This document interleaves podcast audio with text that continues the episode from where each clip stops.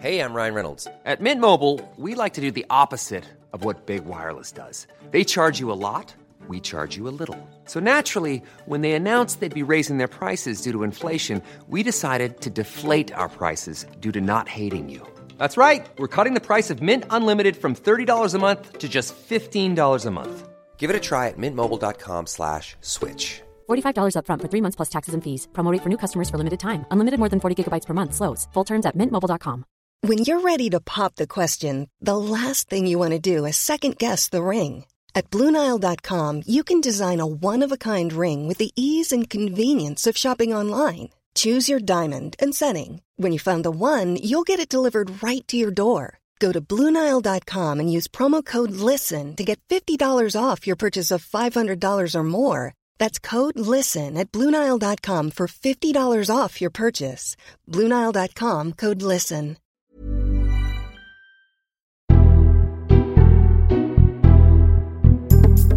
Hello, this is the Red Box Podcast. I'm Matt Chorley, bringing the best of my Times radio show. Uh, we're coming to you live from the Conservative Party conference uh, from 10 till 1. Uh, you can hear there's quite a lot of lurgy actually here in uh, in Manchester. I've got a sore throat. There's just a lot of conference cold going on. Uh, right, coming up on today's episode of the podcast, Michael Gove, the Levelling Up Secretary, on whether or not this Conservative Party is now just some 80s tribute act we take a look at 100 years of Tory turmoil. Uh, there's a new book out on the 1922 committee, uh, which is the sort of backbench group of Tory MPs who cause endless trouble and have a habit more recently of removing prime ministers. Uh, so we'll, uh, we'll take a look at that in just a moment. But before that, it's today's columnist panel. The Columnists on Times Radio. And it's Tuesday, so of course we are joined by Danny Finkelstein. Hello, Danny. Hello. I, I, I think that leaderboard thing. That did you get the person who did Theresa May's signing? yeah, the um, so the Times Radio uh, lead, fig, the buzzer game leaderboard, uh, where we're supposed to. Oh, they're more. They're just falling off. I know it's terrible. I've got a sore throat. The thing, somebody, somebody's going to give me the P45 in a minute. That'll complete the full set. So Danny's here. Also, Miranda Green. Miranda, nice to see you. Hello. Miranda from the Thanks FT, nice me. to see you. Nice to have you both together because you had quite the ding dong last week after Danny dared to suggest there was no point to the Lib Dems.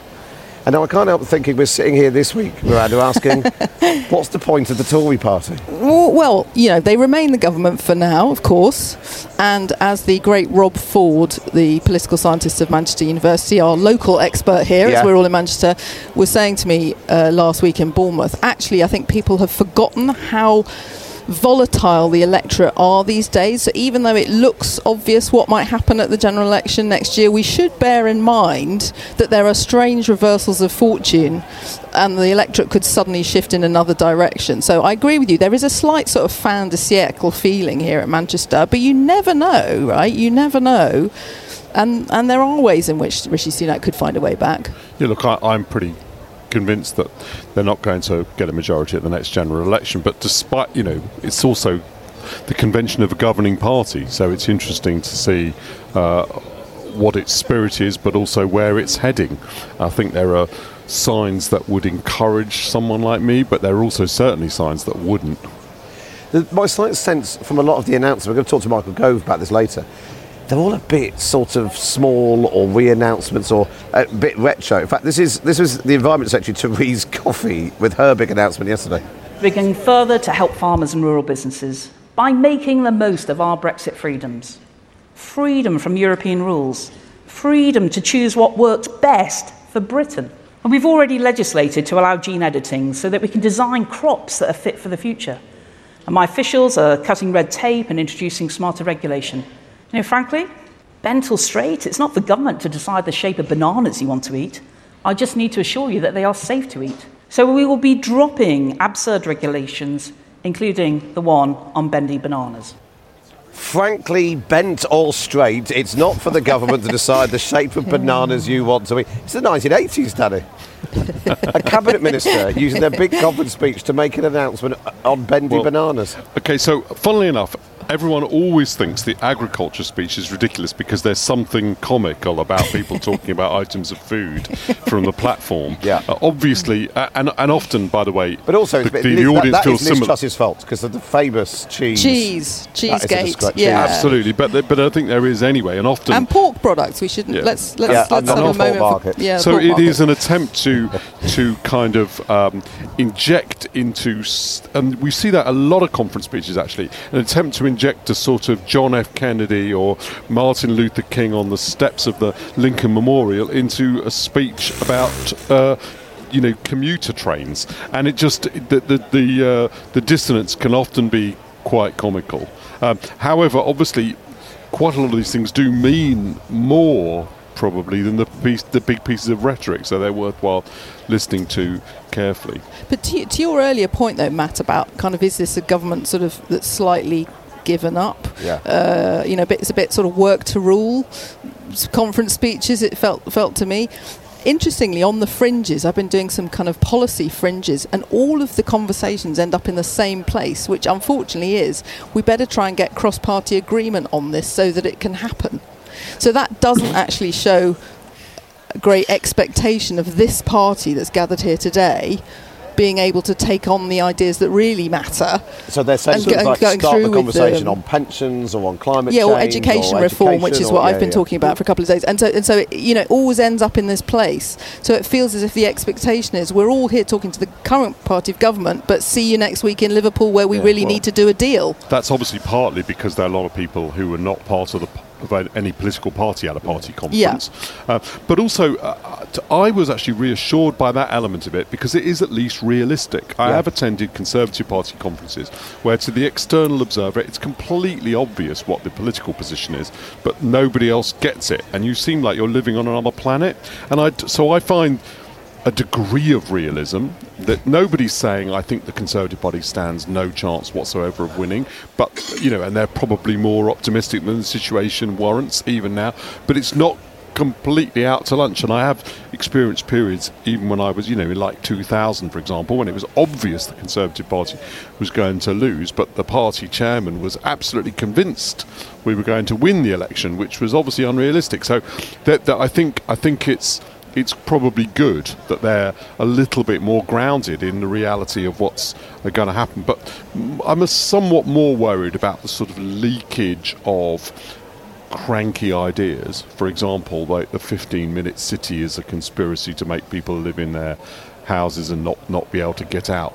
Those kind of cranky online ideas seeping into mainstream Yeah. debate. That's a little bit worrying. The Nigel Farage and Priti Patel thing, you know, you get people from other parties coming to conferences, but the idea of accepting Nigel Farage as a member, effectively like a member of the, treated like a member of the Conservative Party through GB News, that is a worrying development. So there are uh, the ability to make funnily enough, the things about bananas, weird though that is, and the fact that speeches are wor- are workman-like attempts to address apprenticeships and bananas and things that things that actually happen and really Yeah, yeah, yeah. or HS2, right? These are actually worthwhile things that, that are, are real things and not fantasy things. I'm, I'm less worried about that than I am about kind of bits of bits of unrealistic politics, sometimes slightly sinister, entering into mainstream But debate. what's interesting about that, that is that tells us that uh, actually the Tories are struggling to work out how to attack the Labour Party. Because whether it's the 50 minute cities, the meat tax, we had Claire Coutinho, the Energy Secretary claiming that Labour were relaxed about a meat tax, that's just not true. Um, you know, th- they're sort of having to make up things that isn't and then knock them down. They're not. They're not. Sorry, Mando. No, no, it's no, Your go- turn. go- But they're- they're- Yeah. it's not true about the meat tax. What what Minette Batter says isn't quite correct, which is there has actually been a debate about Yeah. meat tax. It's not an invented issue. It's just that Labour's against Labour, it. Labour's against it. Yeah. Well, that's what I mean. But it, it's, it's interesting that in trying to attack the Labour Party, they're having to sort of make up Labour policies and then knock them down again. Well, it, it- it's sort of. I wondered whether with the meat tax, particularly, there was a bit of a kind of uh, Lyndon Johnson stuff going on. You know, he famously said, you know, you throw some outrageous slur against your opponent because you make the bastard deny it. Yeah. And then they've said it through their own words. Yeah, yeah, and yeah. the association in the public mind is with that idea, however untrue it was. But it is slightly desperate. However, on matters to do with the economy, it's very, very useful for the Tory party to make the Labour bastards deny it. So actually, I think there's an exception to this, which is, you know, for example, Jeremy Hunt's speech yesterday, although it was slightly short and a bit lacklustre again, uh, you know, 20 minutes for the Chancellor seems crazy to me. He could have gone on much longer and told us some more. But you know, if, if, if they hammer Labour with the idea that they are still the party of tax and spend, and then Labour is increasingly always in a slightly panicky way having to insist that they're not. That probably is quite useful for, for Yeah, them. yeah. But on, on, on, So- on meat, etc., So no, let's- it's great. let- it sounds let- mad. Let's leave meat to one side because because the Labour Party has den- you know has said Ed Miliband said directly that he didn't agree with that idea. But let's take the idea of tax and spend because it's a little more complicated. Rachel Reeves and Keir Starmer are suggesting that they're not you know a party of tax and spend. To what extent do you, Miranda, or me, really believe that that is actually their position? I cannot see how Labour can achieve the broad aspirations of the centre left, right? You know, moderate mainstream aspirations, but they're broad aspirations without increasing spending and tax. So, therefore, I don't think that advancing the idea, despite the fact that Keir Starmer is unspecific and you know, to some extent, they're denying that, advancing the idea that that is what the consequence of a Labour government does. It's a difficult one, that, because you are therefore defying the fact they're saying, no, we're against it, and you're saying, and the Conservative Party is responding they're in favour of it. But despite that, it is actually my strong instinct that if you got a Labour government, that is precisely what it would do. So it, it's it's a legitimate part of the argument. So it, it's a it's a it's a slightly more complicated But one than it also, I seems. wonder I where think the, that's right. Where the I think that's public, right. where, where were the public on this? Because public services, there's a YouGov poll out today on public services, and across the board, everyone says they're in a bad state.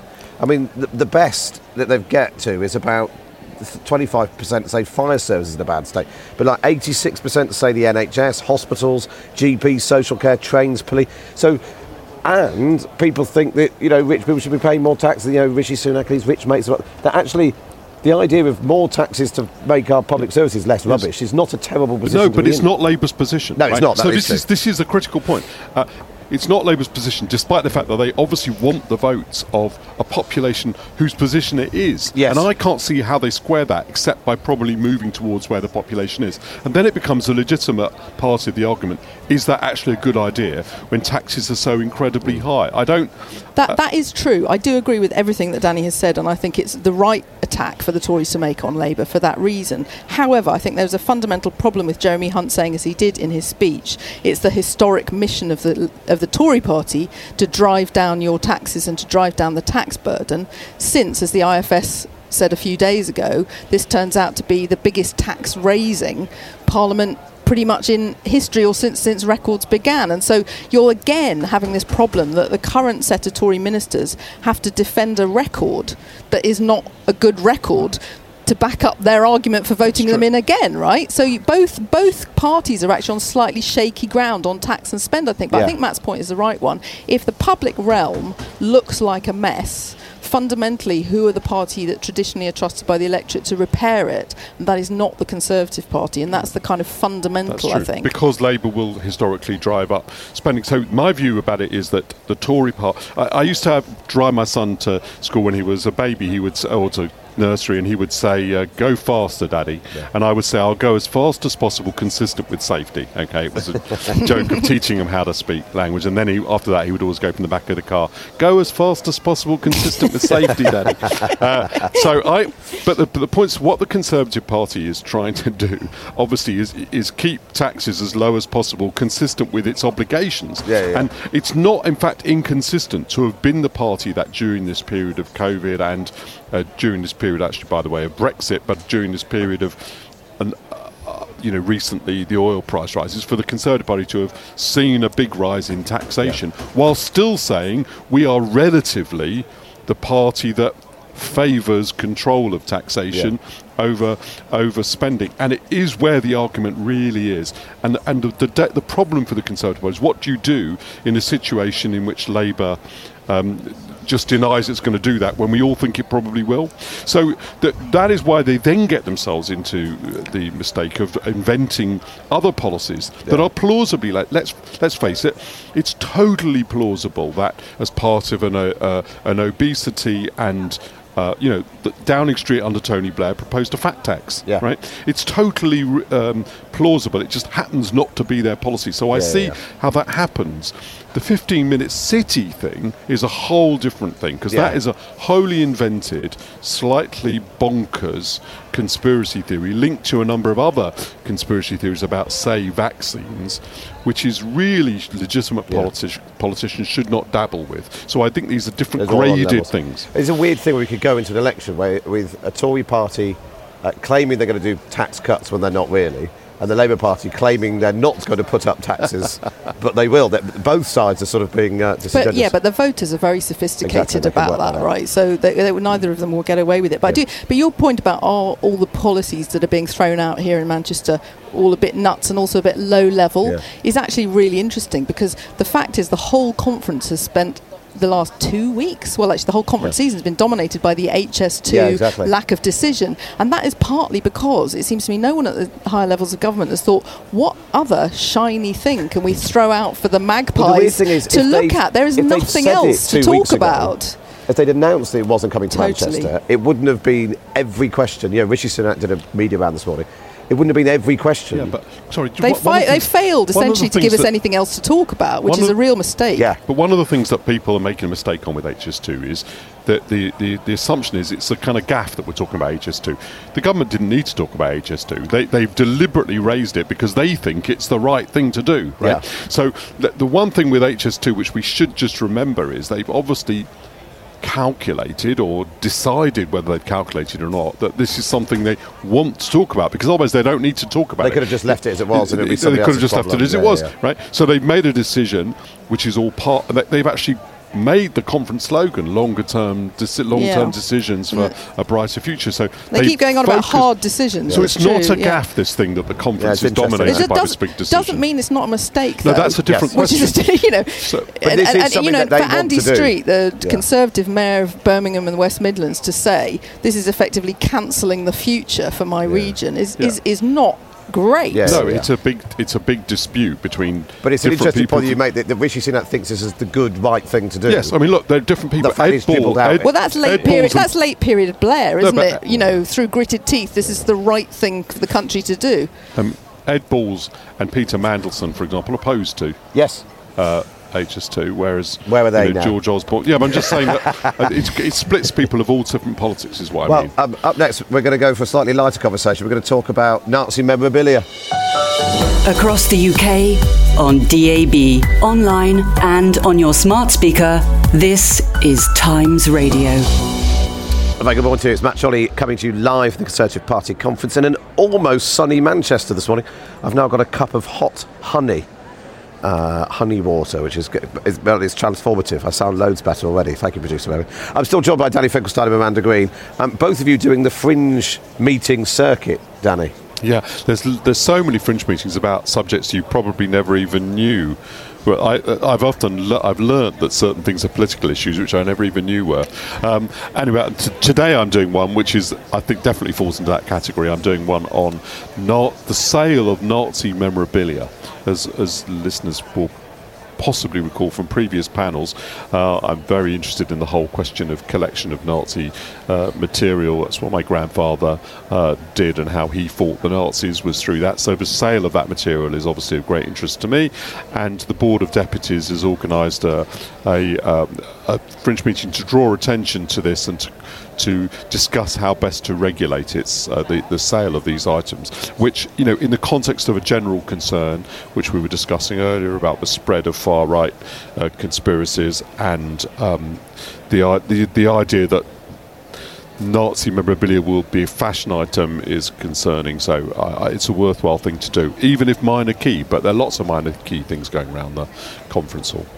What about you, Miranda? You've been you've been fringing. I have been fringing. I love a good conference fringe. It's brilliant. You know, you because they they gather quite often. They're organised by think tanks or, as, as Danny says, other organisations, and they gather everyone who's passionately engaged with that particular topic on one in one room.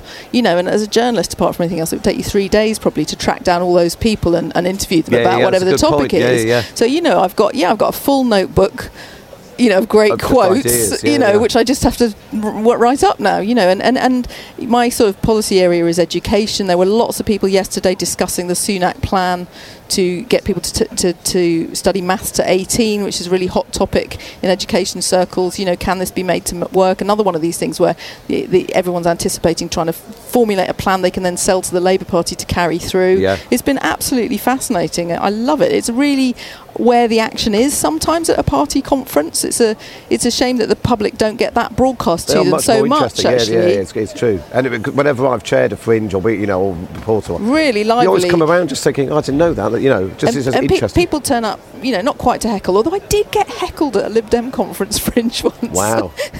It wasn't me. it wasn't, Danny. Although, although I, I, actually I was embodying your spirit of scepticism about the Lib Dem position on Brexit at the time, which is probably Oh, yeah. why the uh, they throw audience a were berry at you. wasn't quite that bad. It was there was hissing though, and in sharp intakes of breath. Have you both seen the video of Priti Patel and Nigel Farage singing "Can't Take My Eyes Off of You"? No, and how much do I have to pay you to not show it to me? Yes, I did recently see Ed Balls and George Osborne dancing to "Things Can Only Get Better." Wow. wow, that's pretty bad. What's the worst thing you've ever seen, Miranda? Well, the worst political thing I've ever seen, or the most memorable strange sight, certainly, is when I uh, years ago was was in the beautiful wood-panelled room of the late great Robin Cook when he was Foreign Secretary, and he had a funny little cupboard off to the side that was full of all the strange gifts that he'd been given by foreign dignitaries coming to London, and he decided to try some of them on for us, and so he gave us this he gave us this really strange little kind of dressing up box moment of putting on the robes and fabulous a green silk turban from I think somewhere in the stars. it was really quite extraordinary. Yeah, I'd, I'd take that over Priti Patel and Nigel Farage. Now, Anytime. while I've both got you here, do one of you want to have a go at the, buzz, the, the hand buzzer game? So these are the Yeah. rules. We've been we've done, three people have done it so far. Victoria Atkins, the Treasury Minister, is the best. So there we are. Are we hearing that? Can we hear that? Yeah, very good. Okay. So Danny's going to go first. It's against. No, you haven't started. You're not allowed Oh. to start yet. Go back to the beginning. Stop cheating. Um, you get f- five seconds added for every uh, buzz. And um, while you're doing it, you have to recite Rishi Sunak's five pledges. Okay, so On your marks. inst- every instant of a Every time you touch it. right. Okay. Right, ready, steady, go. That's just cheating. You're just bossing it all the time.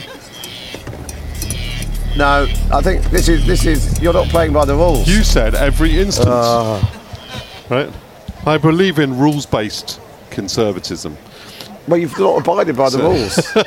That was the rules. You've you ta- said you've every taken a Liz. Truss so there was one instance of touching. You never said how long the your, duration. your approach to to be. games is the same as Liz Tr- Truss's approach to the economy. and now we're going to have you removed. Miranda Green from the FT, and of course Danny Finkelstein from the Times. And you can read Danny in the Times every week. Just get yourself a subscription. Go to thetimes.co.uk forward slash Times Red Box. Up next is Michael Gove.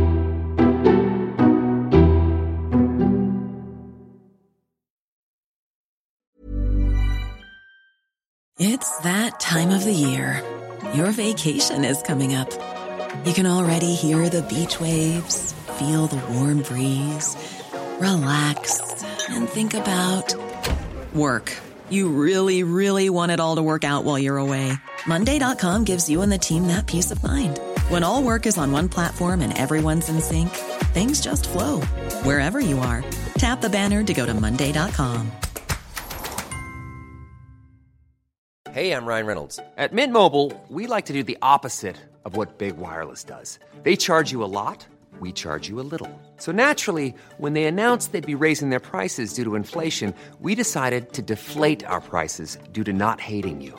That's right. We're cutting the price of Mint Unlimited from $30 a month to just $15 a month. Give it a try at mintmobile.com slash switch. $45 upfront for three months plus taxes and fees. Promo for new customers for limited time. Unlimited more than 40 gigabytes per month. Slows. Full terms at mintmobile.com. Many of us have those stubborn pounds that seem impossible to lose, no matter how good we eat or how hard we work out. My solution is PlushCare. PlushCare is a leading telehealth provider with doctors who are there for you day and night to partner with you in your weight loss journey. They can prescribe FDA-approved weight loss medications like Wegovy and Zepbound for those who qualify. Plus, they accept most insurance plans. To get started, visit plushcare.com slash weight loss. That's plushcare.com slash weight loss.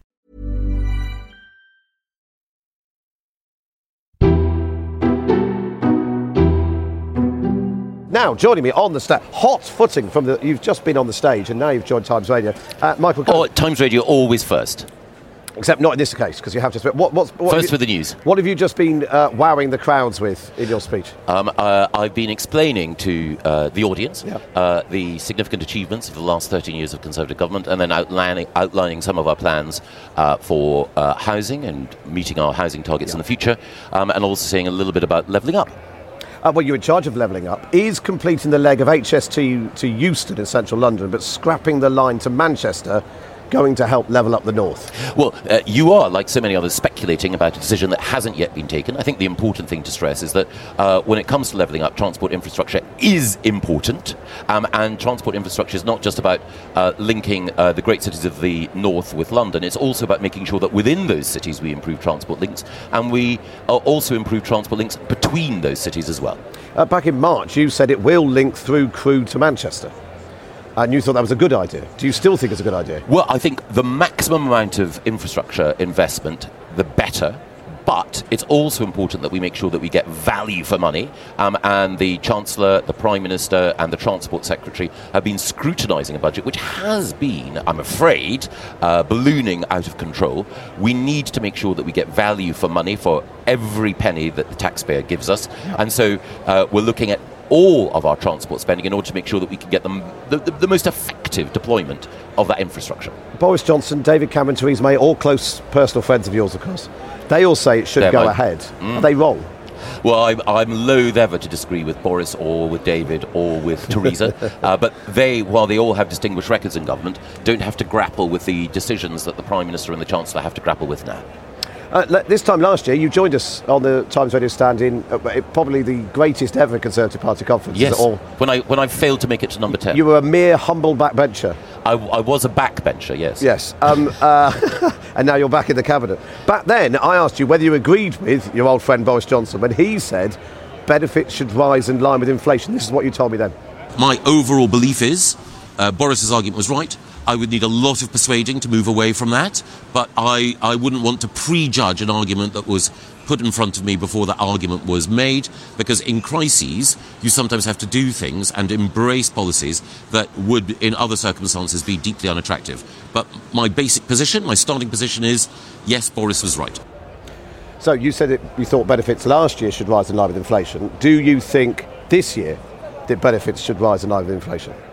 Uh, uh, as I've said last time, I think I'm not going to prejudge or anticipate the tough decisions that the Chancellor and the Welfare Secretary have to make. No, no, last year you said you agreed with Boris Johnson that it should rise in line with inflation. But I also said before that that I didn't want to prejudge. But I offered the uh, a a general opinion. But on this occasion, I'll be more reticent. But do you have you changed your mind since last year? I've changed my position.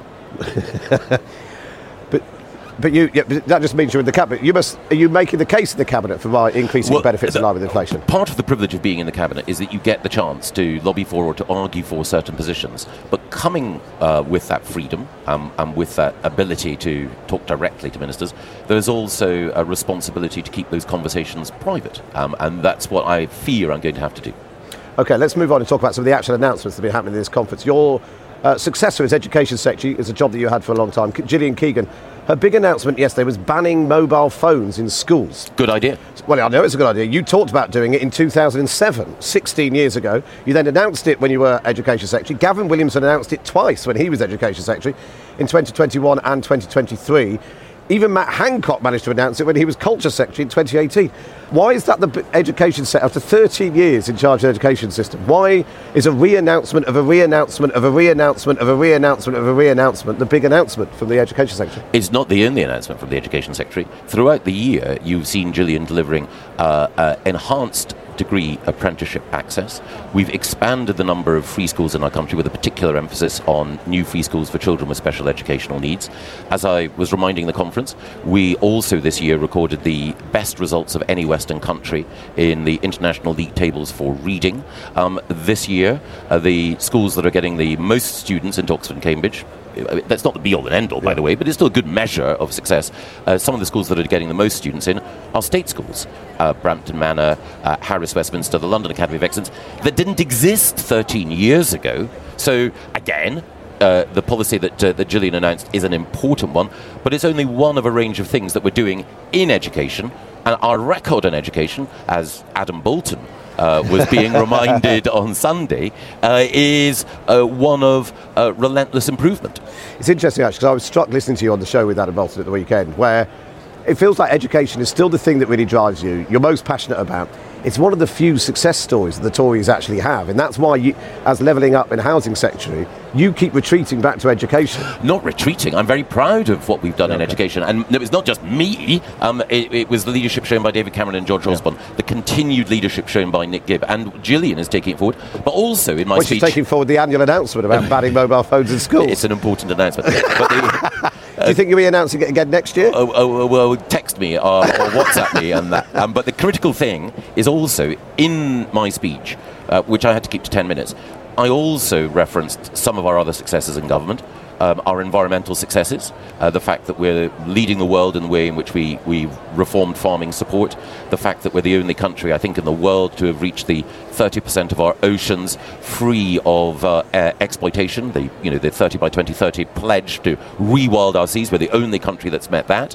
And, of course, we're leading on offshore wind. I also referenced some of the other changes that we've made, uh, particularly because of yeah. the effective targeting of, of, of welfare we've now got a million more people in work than when we came to power in 2010. You mentioned the environment. That was a job that you did as well as Environment Secretary. Mm. Your successor as Environment Secretary this time uh, used her big conference. Therese Coffey's big announcement was that uh, she said, uh, bendy or stra- bent or straight, the government should not be telling you uh, what, uh, how bendy your banana should be. Um, so she's going to scrap the rules. Is that banana too straight? Is this the big issue that the government should be addressing? How bendy your bananas are? Um, I, I, my own view is yes. that I should not be pronouncing on uh, how straight someone should be. Right. What about my banana? Or, or some things should be. Right. Okay. Um, do you, is it? We had James Cleverly as well, the foreign secretary, yes. made a speech at a fringe where he was he was claiming he was going to go to the Falklands because it wouldn't be safe if there was a Labour government. So we've got bendy bananas, loony lefties, saving the Falklands. This whole conference feels it's like a sort of 80s tribute act. There's nothing, there's no big new ideas here. It's re-announcements and it's bendy bananas. Well, uh, uh, again, you, you, were presenting at the time, but in the speech that I just gave, I outlined some of our plans on housing, some of the significant changes that we're going to make in order to regenerate uh, town centres and to uh, provide people with a, a, a, route to home ownership. It was also the case that Steve announced as Health Secretary a significant expansion um, of medical school places, and uh, it was also the case that Michelle, as uh, Secretary of State for Science, Science, Innovation and Technology also announced additional support for the work that we're leading in artificial intelligence. So, of course, um, a skilled journalism will involve picking up on a, a stray comment here or a, a, a fruit-based reference there, uh, and that's fine. Um, but in government, as I but think Danny Finkelstein pointed out, yes, you've got to care about everything. Yes. you've got to care about everything from uh, well, millions of people from, from the the the the, the uh, low hanging fruit to the big bananas. So the thing is, no, millions of people care about getting on the housing ladder. Yes, you did have a plan for that. I do. And then no, you did. Have, this is the problem. In 13 years of government, you have a plan and there isn't a plan. You have a target and there isn't a target. People just think you've had 13 years to sort this out. Why do I believe Michael Gove now on housing when it's the opposite of what you've said before? It's the opposite of what you said before, or just re-announcing again and no, again No, not at all. Not at all. So you did. You had a national target, and then you didn't because no, you gave in to your Tory MPs rather no, than people who can't buy a house. We do have a national target, and we've we've met it. We have two national targets actually: three hundred thousand a year and a million. Which are not, which are, you're not meeting. No, we're not meeting that one, but we have met the target of a million new homes, or we're just about to, in this Parliament. And also, uh, we're spending uh, uh, billions of pounds on our affordable homes programme specifically in order to make sure that we can have more homes for social rent and more homes for uh, shared ownership, as well as outlining plans, which I did in July, for significant investment in London to extend Docklands East, in Leeds in order to regenerate the city centre there, and also in Cambridge uh, to make sure that that city You're has a room building, to expand. You had a target to build 300,000 homes with local targets imposed. There was a rebellion of Tory MPs, and you tore that up. You put you put keeping ah. Tory MPs happy before people who want to buy a house. No, I, I wouldn't I wouldn't say that. What we did is we have kept those targets, but we've made sure that when local planning authorities come forward, if there are strong environmental reasons for them to say we need to protect the green belt or we need to protect an area of outstanding natural beauty, then the planning inspector will take that into account in assessing what the revised housing target would be. Technical stuff. Yeah. Um, uh, but uh, of course, people uh, wanted to depict it in a, in a particular way. That's fine. I understand how people create a narrative in politics. But No, that, Michael, that is just what happened. No. You, had a top, you had a top-down target. There was a Tory rebellion, and you got rid of it. No, no, no, no, no, no. That that is the media narrative. That is not the truth. I'll tell you one thing, though, that is true about Well, I'll tell you what. Let's talk about truth. Uh, no, You're- no, I- want- we don't have very long. We don't have very long, Michael. Let's talk Nutrient about truth. neutrality. The truth there, Yeah. we were bringing in plans which would have unlocked 100,000 new homes. Yeah. Labour voted against them. Keir Starmer allied with the Duke of Wellington Yeah. in order to stop us building new homes for Well, young you- people. Let's talk about truth then. Why is the Energy Secretary making up that Labour want to tax meat? I don't think Claire is making up anything. But the Labour Party have are not do not have a plan to tax meat. Well- And she said in her speech in the conference, it's why Labour is so relaxed about taxing meat. Well- that's not true. We know that Labour always in government. No, that's not true though, is it? We know that Labour always in government It's end not up true. end up taxing uh, uh, more and taxing more widely than they said that they would. We also You know, know, you can't just make things up. I know you can't. You can't stand in a party conference speech and say Labour want to tax meat when that's not true. Well, uh, the truth is that Labour ha- are the party of high taxation. They've been relentlessly the party of high taxation, and it is also the case. No, I'll tell you what, there's, Michael, there's, there's one party which has been the party of relentless high taxation, and it's the government that you're serving in. Well- the, the highest level of taxes, it, I don't know how you can go into an election talking about Labour are going to put up taxes, when as a Conservative government, we've got the highest level of tax ever. Well, several things there. Firstly, it's Labour who've always levied a higher tax burden than the Conservatives. Secondly, the reason why Apart we, from now. the reason why we have taxes where they are now is because of, and I know that people are bored of hearing it, but it is true, and that's why it is repeated, because we have uh, uh, the consequences of the worst pandemic for 100 years Yep. and the biggest conflict on European soil since 1945. So these are inescapable pressures on our economy, but Conservatives, if you compare Conservatives, for example, in local government with Labour and Liberal Democrats, Conservatives um, always offer lower taxation. Okay. Um, I've known you for a long time. I think even before uh, the 2010 election, our paths crossed a lot. You spent a long time trying to get the Conservatives back into a place of being electable. You thought big thoughts about education. You introduced them in the face of opposition. Some people liked them, some people didn't. I feel like you're somebody who, who wants big, you know, government to do big things. And this feels like a very silly party conference, dominated by a row about uh, a train line which you said was a good idea, which now might not be a good idea. Bananas, made up meat taxes. Isn't it all just a bit. Do you just wonder what you're doing? No. Um, I uh, was able, as I mentioned earlier, to run through not just 13 years of significant achievement, but also to lay out uh, long term plans for two of our, our biggest challenges. Um, uh, the Levelling Up White Paper, which my department published, was one of the most substantial analyses of how to overcome uh, geographical inequality in this country. And the steps that we're taking, some of them distinctly unglamorous, but some of them very high profile, giving more power to regional mayors, investing research and development cash uh, across the United Kingdom. That is big potatoes. That is an ambitious agenda. Let's um, just focus on. I'm slightly conscious of time. Sure, sorry. Uh, but the last, I know you have some experience of Tory leadership contests. At the last one, you didn't throw your hat in the ring. No. You said that Kemi Badenoch was the future of the party. Yes. Is that still the case? Well, I, I, th- I think Kemi's great. Absolutely brilliant. Outstanding minister. Uh, the party took a, a, a, a view. Um, we now have Rishi as our prime minister. Um, in the choice between Liz and Rishi, with which party members were eventually presented, uh, I said that I thought that Rishi was the better choice. Uh, a majority of my fellow party members respectfully disagreed with me at the time. Uh, but I think now that that decision, I've got some things wrong in the past, as we know, that decision was at least vindicated. I told you so, is what you're telling the party members. I am not saying that. Others might say that. I'm just saying that I think we're all in a much better position with Rishi. No disrespect to Liz.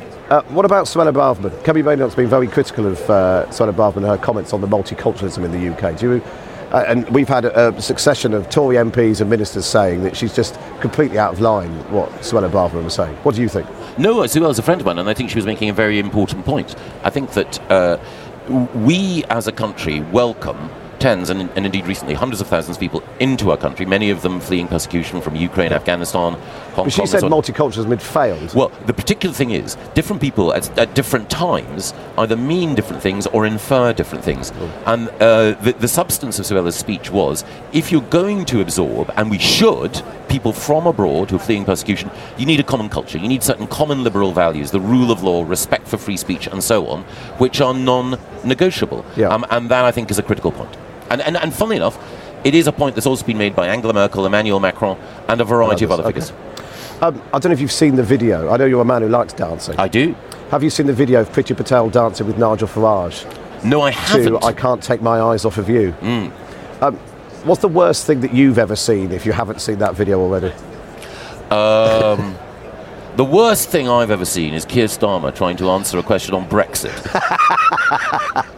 Right, very good. You said that while fingering my banana. Now, would you like to have a go at my steady hand game?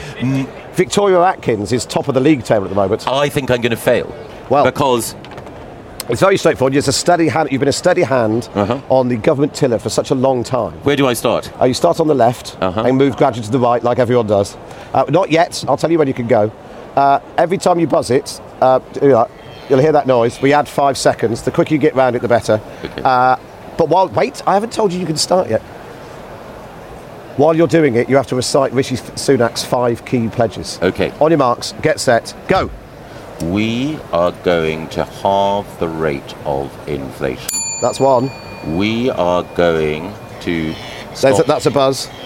stop the boats. I think that's two buzzes. We are going ooh, That's to another grow buzz. Britain's economy. Well, that's three pledges. We're going to That's a lot of buzzes. That's a fi- five buzzes. reduce the debt. That, yeah, that's good. That's six budget buzzes. And we're going to Seven cut waiting budges. lists in the NHS. Right, very good. I'm going to say that eight eight buzzes. Let's have a round of applause for Michael Gove. There we are. Slightly sarcastic sort of cricket round of applause. That, there so what, what's the total time? One minute twelve. Where does that put him? Bottom. Second for bottom. So there we are. Second for bottom. Yes. So they're basically sort of the Burnley. Levelling up Secretary Michael Gove there. Now, a little bit of our discussion on 100 years of Tory turmoil. The threshold of 15% of the Parliamentary Party seeking a vote of confidence in the Prime Minister has been passed. So the message today to Theresa May is that she has lost her moral and political authority. Her Brexit deal is dreadful. We're leaving Downing Street for the last time after 11 and a half wonderful years. We will shortly be heading to Buckingham Palace to see Her Majesty the Queen, where I'll tender my resignation as Prime Minister. I think it's a shambles and a disgrace. I think it is utterly appalling. I can announce that the Parliamentary Party does have confidence. You have sat there too long for all the good you have done. In the name of God, go. Margaret Thatcher, John Major, William Hague, and now Iain Duncan Smith. This is starting to look like uh, a habit inside the Conservative Party. I've had enough of talentless people um, putting their tick in the right box. Hasta la vista, baby. Thank you. Wow. I mean, that's a lot of Tory turmoil, utter carnage there. Well, this year marks the formation, uh, century uh, since the formation of the 1922 Committee of Conservative MPs, who've then spent the last uh, 100 years um, overseeing quite a lot of that Tory turmoil, uh, telling their leaders to come and go as they please. Known for a long time as the men in grey suits, they can end premierships and set the direction of the government. But is it them that hold the real power in Conservative politics? Well, I'm joined by the party historian Philip Norton, Lord Norton, whose new book, 1922 Power Behind the Scenes, tells the story of this mysterious political force. Good morning, Philip. Good to see you. Morning. Uh, and we've also got Sir Graham Brady, who listeners will know has been the chair of the 1922 committee uh, since 2010. Good to see you, Graham. Hello. Uh, nice to have you uh, here. Philip, let's stop. Uh, first of all, why are we marking the centenary of the 1922 committee in 1923? In 2023, well, um, because it was founded in April 1923. Its name comes not from the year of its formation, but from the class of 22. It's formed by MPs first elected in the November 1922 general election. And as the months progressed, they, there was one in particular, realised well, there's no induction for MPs. We've no idea what's going on. Let's get together. And so it's a sort of form, they formed what was, a, in effect, a self help group to make sense of what's going on in Parliament. How can new members have an impact, take part in parliamentary life? So it really took off from there. It was a very limited existence. It later opened up membership to others because otherwise it would have withered away in the fullness Yeah, yeah. of time. And then uh, 925 agreed to open up to all Conservative prime mem- Conservative pri- private members. This is significant because it's it's still private members. It's it's it was set up by the MPs, not by the party formally. So informal body and it's private members, so it's not technically the parliamentary party because it excludes the leader always Yes. and ministers when in government. So it's really the voice of the backbenchers of the Conservative Party. Had a checkered history. It was fairly limited in scope and impact before the Second World War. It was formation of a national government that really helped make it because it was the authentic voice of conservatism at a time when you know it's a national government nobody could speak uh, otherwise for it everybody was united publicly but you had a forum behind the scenes where dissent could be absorbed and it really took off from that so what you're talking about in relation to the leadership that's really um, from that period onwards. It influenced the party, influenced policy, but its main impact in terms of the party leadership has since it acquired the power to elect the leader in 1965, then in 1975, the power to re-elect, in other words, get rid of the leader. So it's really taken off from there. It's the power that they've got to elect and nowadays to remove a leader. Before then, you know, the men in grey suits going to tell a leader it's time to go. Yeah, it never happened. Yeah. Uh, that, that, that's a myth. They were more likely to be told to go by the equivalent of men in white coats. That's the doc- their doctors. Um, so it's really developed over time. And in the grand sweep of history, in 100 years of the 1922 Committee, has there ever been a chairman as famous as Sir Graham Brady? Um, uh, no. Um, well, it's quite interesting because in the early years you had fairly long serving party leaders, but some chairmen who would come and go, fairly short tenures. Uh, whereas the recent history is long serving uh, chairman, uh, Michael Spicer and then Graham Brady, who is the longest serving, when leaders. Are, have a more greater turnover than used to be the case. So it's an inverse relationship between what existed pre-war and what's existed in recent decades. So, so Graham, what did you what do you see as the role of the 1922 Committee, and is it different to everyone's perception of you popping up with increasing frequency in an a wood-panelled room to tell us whether or not the government survives? I, I I think it is different because, understandably, people often have the impression that our main focus is um, assassinating Conservative prime ministers, whereas actually our main focus is to try to make it work, and we try to make sure there is as good and open a channel of communication as possible between the leader and the backbenchers, between members of the government and the backbenchers. We try to make sure that leaders are well advised and well apprised of what the mood in the party is, what the colleagues will be prepared to wear and what they won't. And if uh, prime ministers, leaders of the party, take account of that, in my view, they're more likely to last longer uh, than if they don't. Could you give us an example of a, of a time where, as a result of your representations, you have managed to, to steer a, a prime minister into a, a new position? Well, I mean, I think there are certainly times, and I think of the executive meeting with David Cameron at the uh, in the run-up to the uh, Scottish uh, independence uh, referendum, where we were making the case that the party needed to be doing a lot more than it was at that point. Uh, and you know, I think it might have um, helped to save the day at, at that point because the party then engaged more, and we certainly put much more effort into campaigning at that point. So these these things do crop up, whether it be me in private conversation with a, a leader, or the executive as a whole, or the officers meeting with the leader. Um, we do have some very useful and constructive conversations. Um, Philip, across the, across the, the, the whole century, as we're talking about it, was there a time when relations were especially good between Prime Minister or leader and, and the 22, or when was it particularly bad? Well, it sort of varied not just between leaders, but during a leadership, as you can imagine, because at certain times the party's riding high, leaders popular. I mean, Macmillan, when he first came in, gave the impression he was always popping into the 1922 committee because he'd used that as a platform for the leadership, got it. But then, of course, towards the end, as the years progressed, ran into trouble um, and and so the mood uh, turned against him. So it's it's been quite varied. You've and again with Margaret Thatcher, she started off very well, was keen to keep in, but then the longer in office, to some extent, you become more detached. She did. Occasionally, you've got leaders like Edward Heath who never really got on with the 22 because or, or really anyone. uh, with any, well, I was going to say he was much. He was interested in policy, but not very good on personality. Yeah. and didn't really mix. Had a, a there was an attempt by the chief whip to organise a dinner between the executive of the 22 and the prime minister, and um, to bond, uh, and it proved to be a total disaster.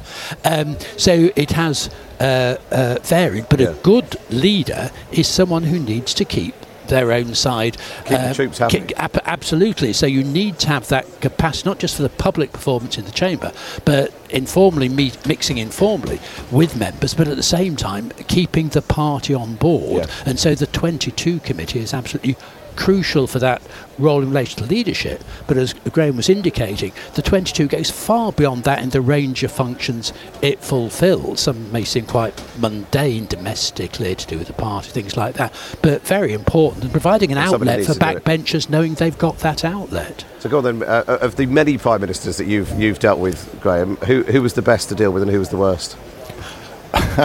uh, well, I suppose, as, as Philip says, that it, sometimes it changes over time. and you know, I, I think probably my uh, working relationship with Theresa May got uh, rather more difficult as we got into the uh, period leading up to the end of her time in office.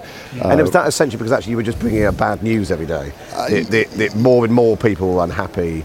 Yes, that, but that uh, you know, wasn't going through. But, but again, I you know I, I also did try uh, to um, oil the wheels and make the uh, Brexit process happen uh, more readily by proposing an amendment that was known at the time as the Brady Amendment that was going to uh, demonstrate that the British Parliament would vote for some kind of settlement and uh, would prove wrong all the naysayers who said there's simply no settlement that the House of Commons will vote for. So you know, I did try to help.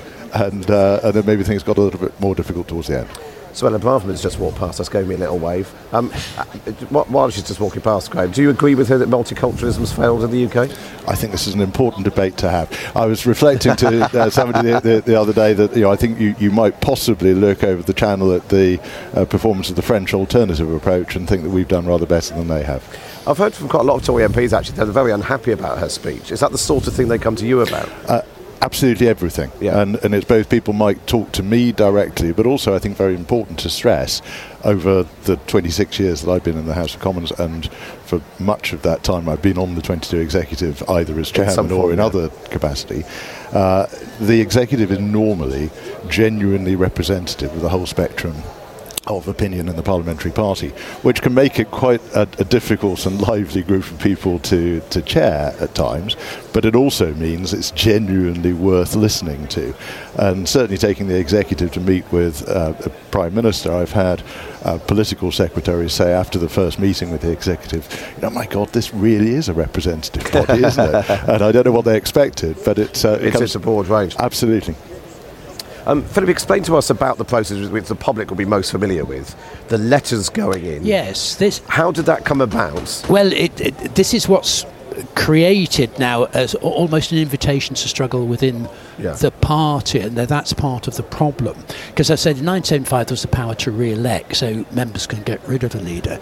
Now in 1998 the rules were changed so that the parliamentary party, the 22's in control of the arrangements, the chairman is the, the returning officer for the election, but provided that the parliamentary party sort of selects two candidates for the membership, so eliminating ballots to narrow it down to two. Yeah. But the final ballot, of course, you have three.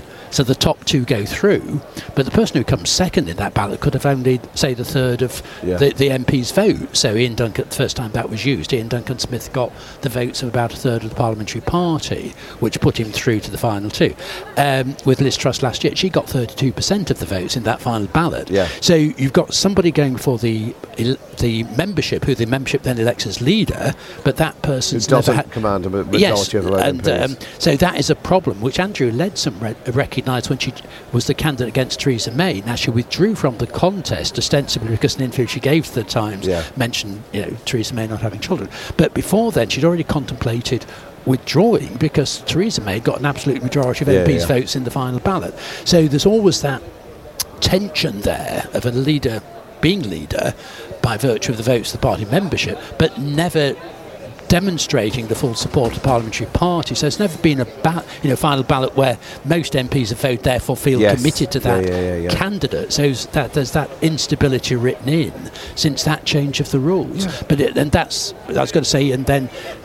The parliamentary party has the power to remove the leader. I think that's the most important thing. Now, not so much the maker as the slayer uh, of leaders, because you know, 15% of the parliamentary, if they call for a vote of confidence, putting in letters to the chairman. So you end up with a chairman being better known than ministers because journalists keep coming and asking Because we the want to question. know how many asking- letters you've got yes, at all times. Asking them a question and never answer. Graham, are they physical letters, or can people email them in? Uh, it can be anything as long as it's verifiable. I think Yeah. as long as I know it's genuinely from the, the, the member uh, concerned. I was, I was going to say though that um, uh, I do think it's important that the party members, when they vote in a final selection of two, should know the strength of feeling and the weight of opinion in, in the parliamentary Yeah. party. They can then make their own judgment about it. But my advice uh, to successors into the future would be to hold a final indicative ballot uh, so that the party members will at least know where parliamentary opinion uh, lies on the issue. So on the final two, before it goes to members or after? Absolutely, before it goes to members. Yeah, that makes sense. Um, o- o- over the years, when you've read all the stories about so many, let 10, 20, 30, 40, 50 letters are integrated, are they ever true? Um, no, Um, and you know, as I said before, only I have known. Yes, and I, you know, I think it's really important. It's a very difficult secret to keep, and I don't think it's fair to impose that on too many Yeah. people. Uh, so I've been the only person who's known. Of course, there are people sometimes who are very good at trying to work out who will or will not have Yes. uh, submitted letters, and so this uh, process can result in quite accurate uh, estimates being made.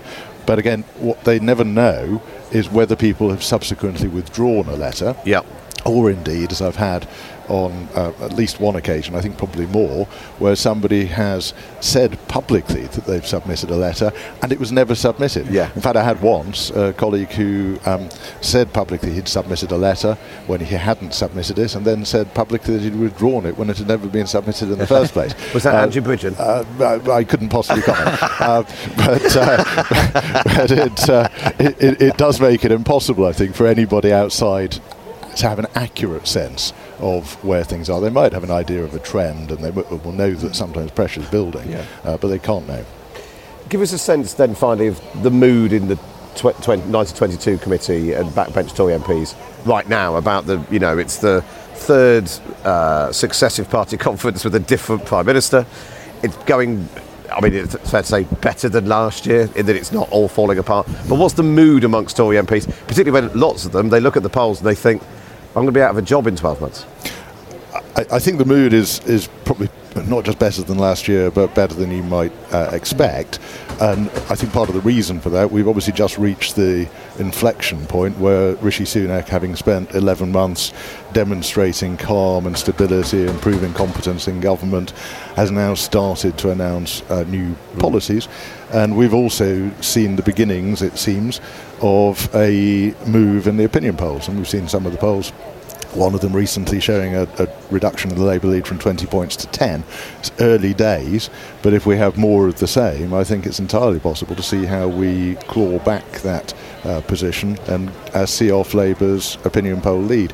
It's been done before, as we know. Uh, it's entirely possible for governments or oppositions to go in, even into election campaigns with a substantial lead and then not see that. um, As Theresa May, absolutely. will remember well. Absolutely. So I think the mood is, is quite positive, and we feel as though we're at a point where things are starting to move. And how many letters are in calling for a vote of no confidence in Rishi Sunak? Ah, um, as you know, I never comment on Well, that. it was in, worth a go. I, thought I, should. I I should ask. Uh, so, Graham Brady, really good to see you. And uh, Philip Norton, Lord Norton, uh, author of the new book, 1922 Power Behind the Scenes, telling the, the history the 1922 Committee. And that's all we've got time for on today's episode of the podcast. Don't forget to hit subscribe so you don't miss any future episodes.